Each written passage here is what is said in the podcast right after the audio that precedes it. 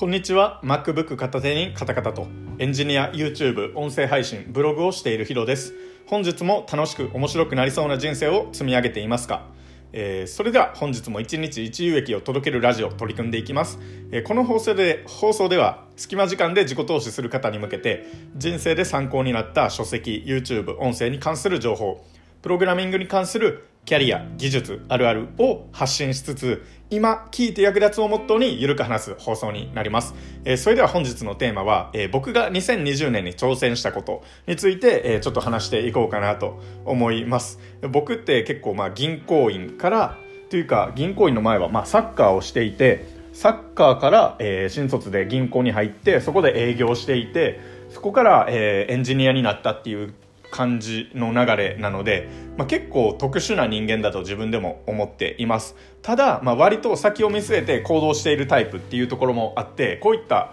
発信っていうのは、皆さんの何か、一つ刺激になったりとか学べるポイントがあるんじゃないかっていうのでこちら話していきます。で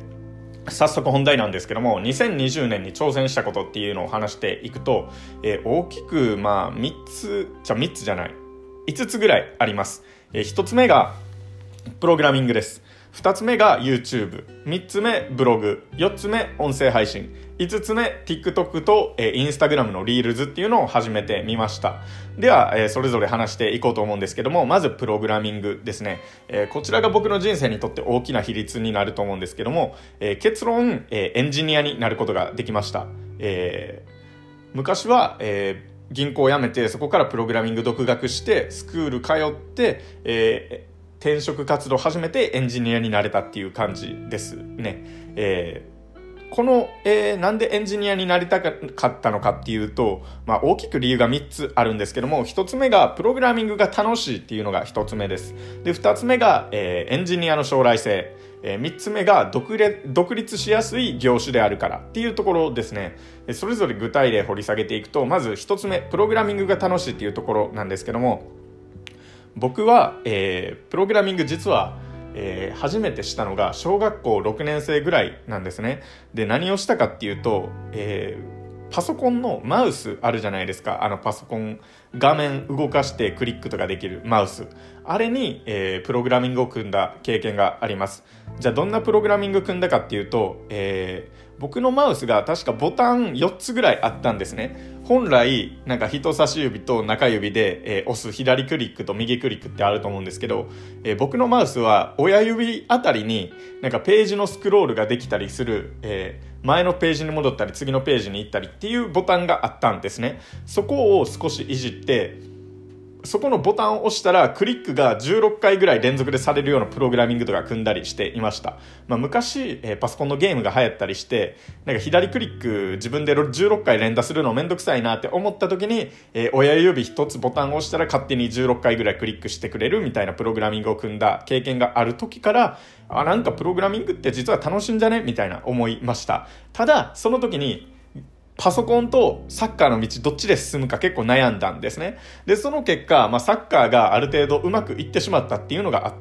りました。えー、結論から言うと、中学校の時に関西大会に出たりとか、えー、高校の時は、えー、大阪桐蔭っていう、まあ、スポーツ名門高校からスポーツ推薦いただけたりして、まあ、それだったらまあ、サッカーちょっと続けるかみたいな感じで、その時パソコンとの、え、距離が離れちゃいました。ただ、社会人になってみてパソコン使う機会が増えたことによって、やっぱりもう一度パソコンで何か仕事したいなっていうのを思って、え、今エンジニアになったっていう感じです。で、二つ目が、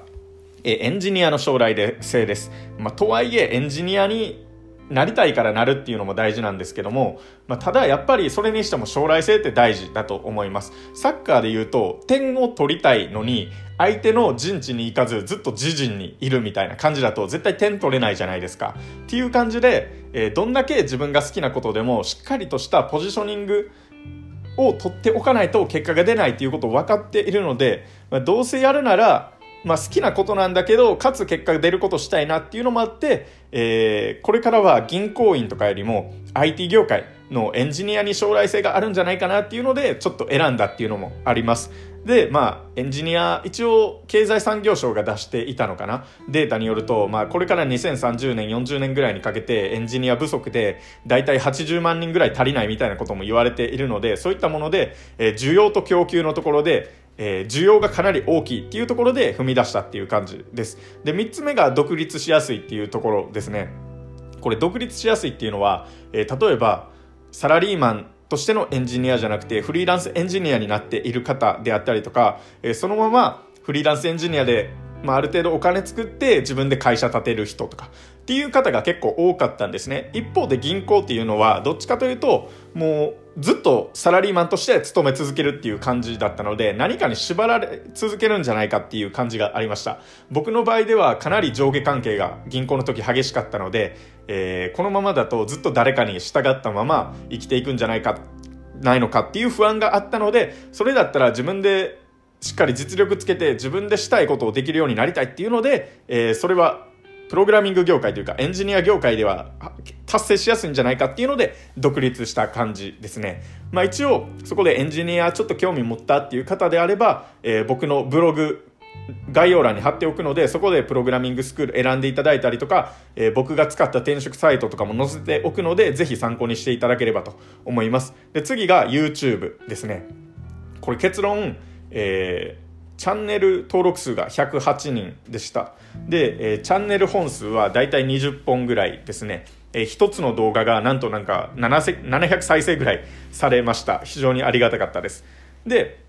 まあ、なぜチャンネル登録が108人なのかっていうと、えー、これ増えたタイミングっていうのが YouTube がこれから来るぞみたいになったタイミングでなんかうまく始めたらその時にうまく増えた100人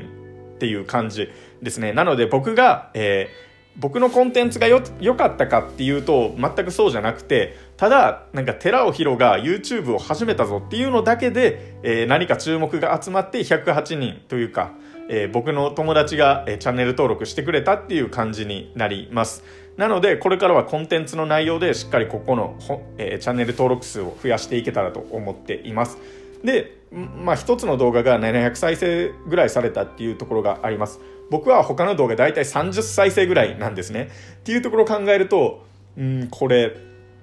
20倍ぐらいの、えー、凄さで700再生っていうのが起こっているんですけどこれどんな動画かっていうと、えー、プログラミング初心者に向けて発信した動画なんですけど、えー、プログラミングを始めるなら、えー、MacBook がおすすめみたいな内容を話しましたっていうのをすると結構いろんな人に見られましたっていうところで、えー、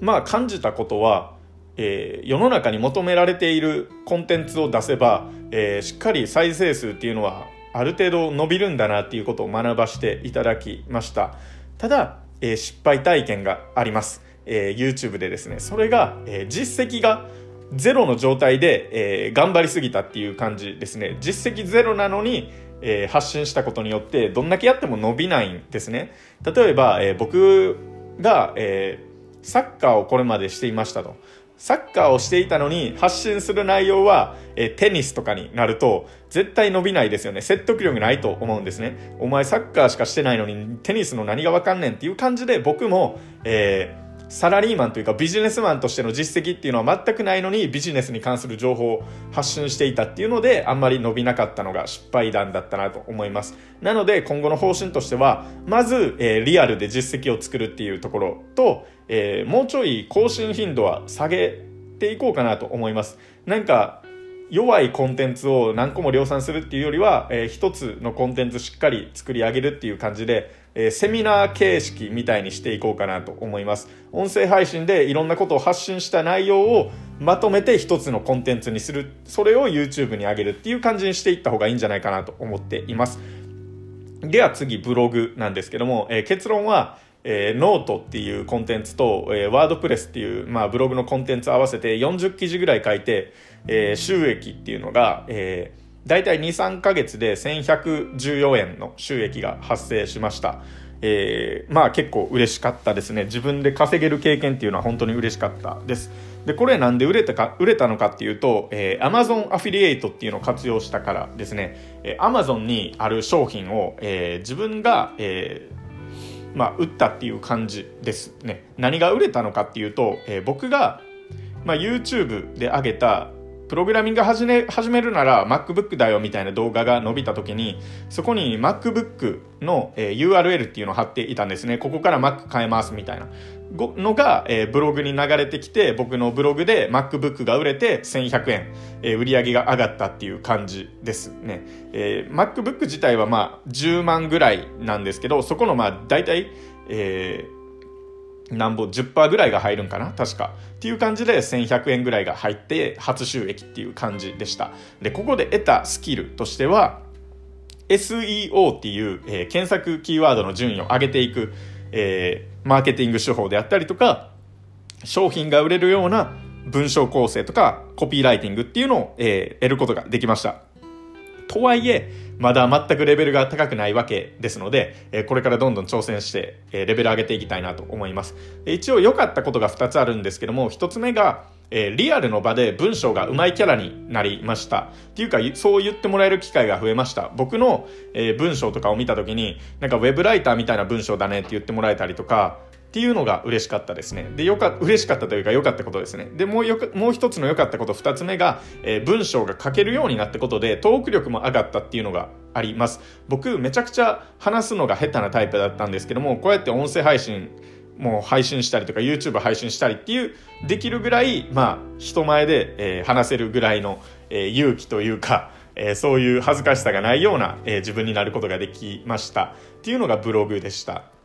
で、えー、次が音声配信ですね。結論70個のコンテンツを作っていました。なぜ、まあ、そんな感じで作れたのかっていうと、えー、なんかこれからの時代、隙間時間で学べるコンテンツが重宝されるんじゃないかなって思ったからですね。えー、こちらは、えー、具体例あるんですけど、僕、運動しているんですね。筋トレ行ったりとか。っていう時に、まあ、ただ運動するだけだと暇だから耳にイヤホンつけて音声学習しています。今でいくと僕はイケハヤさんの音声学習音声配信聞いたり、えー、周平さんっていう方の Voicy を聞いたりしています。っていう感じで、えー、ただ自分が聞いてるだけじゃなくて、えー、それは他の運動している人とか料理中の人とか通勤時間中の人もえー、僕と似たようにこれから音声学習する人が増えるんじゃないかなって思いました。なので、その、えー、受信者、受信者だけじゃなくて、発信者として価値を提供できる自分になっていこうみたいな感じで、えー、始めることができましたね。えー、ただ、失敗談としては、えー、毎日更新を、えー、できない時期があったっていうのがありますね。えー、これは、えー、やっぱり毎日更新した方がいいなって思いました。僕は、えー、毎日更新をしている周平さんとか池早さんのコンテンツをよく聞いているんですけど例えばこれであ今日周平さんとかがコンテンツ更新してなかったってなるとちょっと、えー、あ聞きたかったなってなるんですね。っていうのをこれから、えー、僕が発信していくことによって感じる人が出てくるんじゃないかっていうのがあるので、えー、できるだけ毎日更新するっていうのを今後の方針として考えていきたいと思います。で、先ほど話したように今後の方針としては、音声配信で毎日発信して、で、そのまとまった内容を YouTube で話していき、いこうかなと思っています。で、えー、音声配信だけでは集客が難しいっていうところがあるので、えー、Twitter とか TikTok とか Reels とかうまく活用できればいいなと思っています。ただ、TikTok とか Reels とかね、結構いちいち飛んのがめんどくさいみたいな感じちゃうので、まあ、ちょっとそこは頑張っていこうかなと思っています。で次が TikTok と Reels ですね。えー、これなんでやり始めたのかっていうと、結論、集客の鍵を握っているからですね。えー、理由が、大きく2つあるんですけども1つ目が、えー、TikTok とか Reels の市場が伸びているっていうところと、えー、新規のお客お客さんにリーチしやすいっていうのがあります。で新規のお客さんさんにリーチしやすいっていうのは TikTok とか Reels 側がおすすめで自分の動画を上げてくれる可能性が結構大きい大きいんですね。TikTok で TikTok というか、まあ、インスタグラムでいけばただ写真を載せる投稿とか、えーストーリーよりも結構リールズがおすすめされたりしてますよね、最近。っていうので、えー、リールズで発信したら結構新規にアプローチできるかなと思っています。僕フォロワー、今インスタグラム40人ぐらいなんですけども、それでもまあ、一つのリールズとかが70とか、えー、60とか再生されたりするので、結構ね、見られる可能性っていうのは大きいんじゃないかと思っています。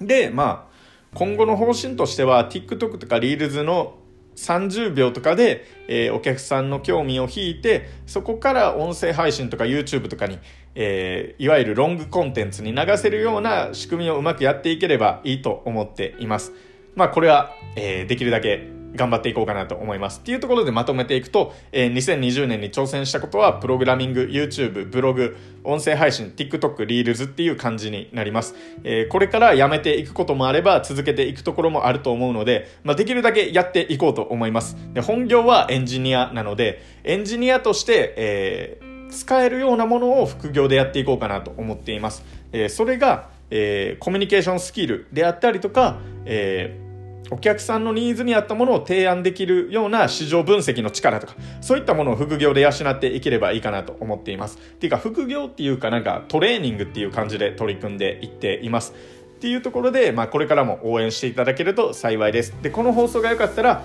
いいねとかフォローとかしていただけるとめちゃくちゃ嬉しいです。で、Twitter とか YouTube とかブログとかもしておりますので、ぜひ見てください。見てくださいというか、見ていただけると幸いです。で、エンジニアのなり方については、えー、違うブログで載せているので、そちらも、えー、見ていただければと思います。それでは本日の動画というか、放送も以上になります。えー、最後まで聞いてくださりありがとうございました。それではまた素敵な一日を。さよなら。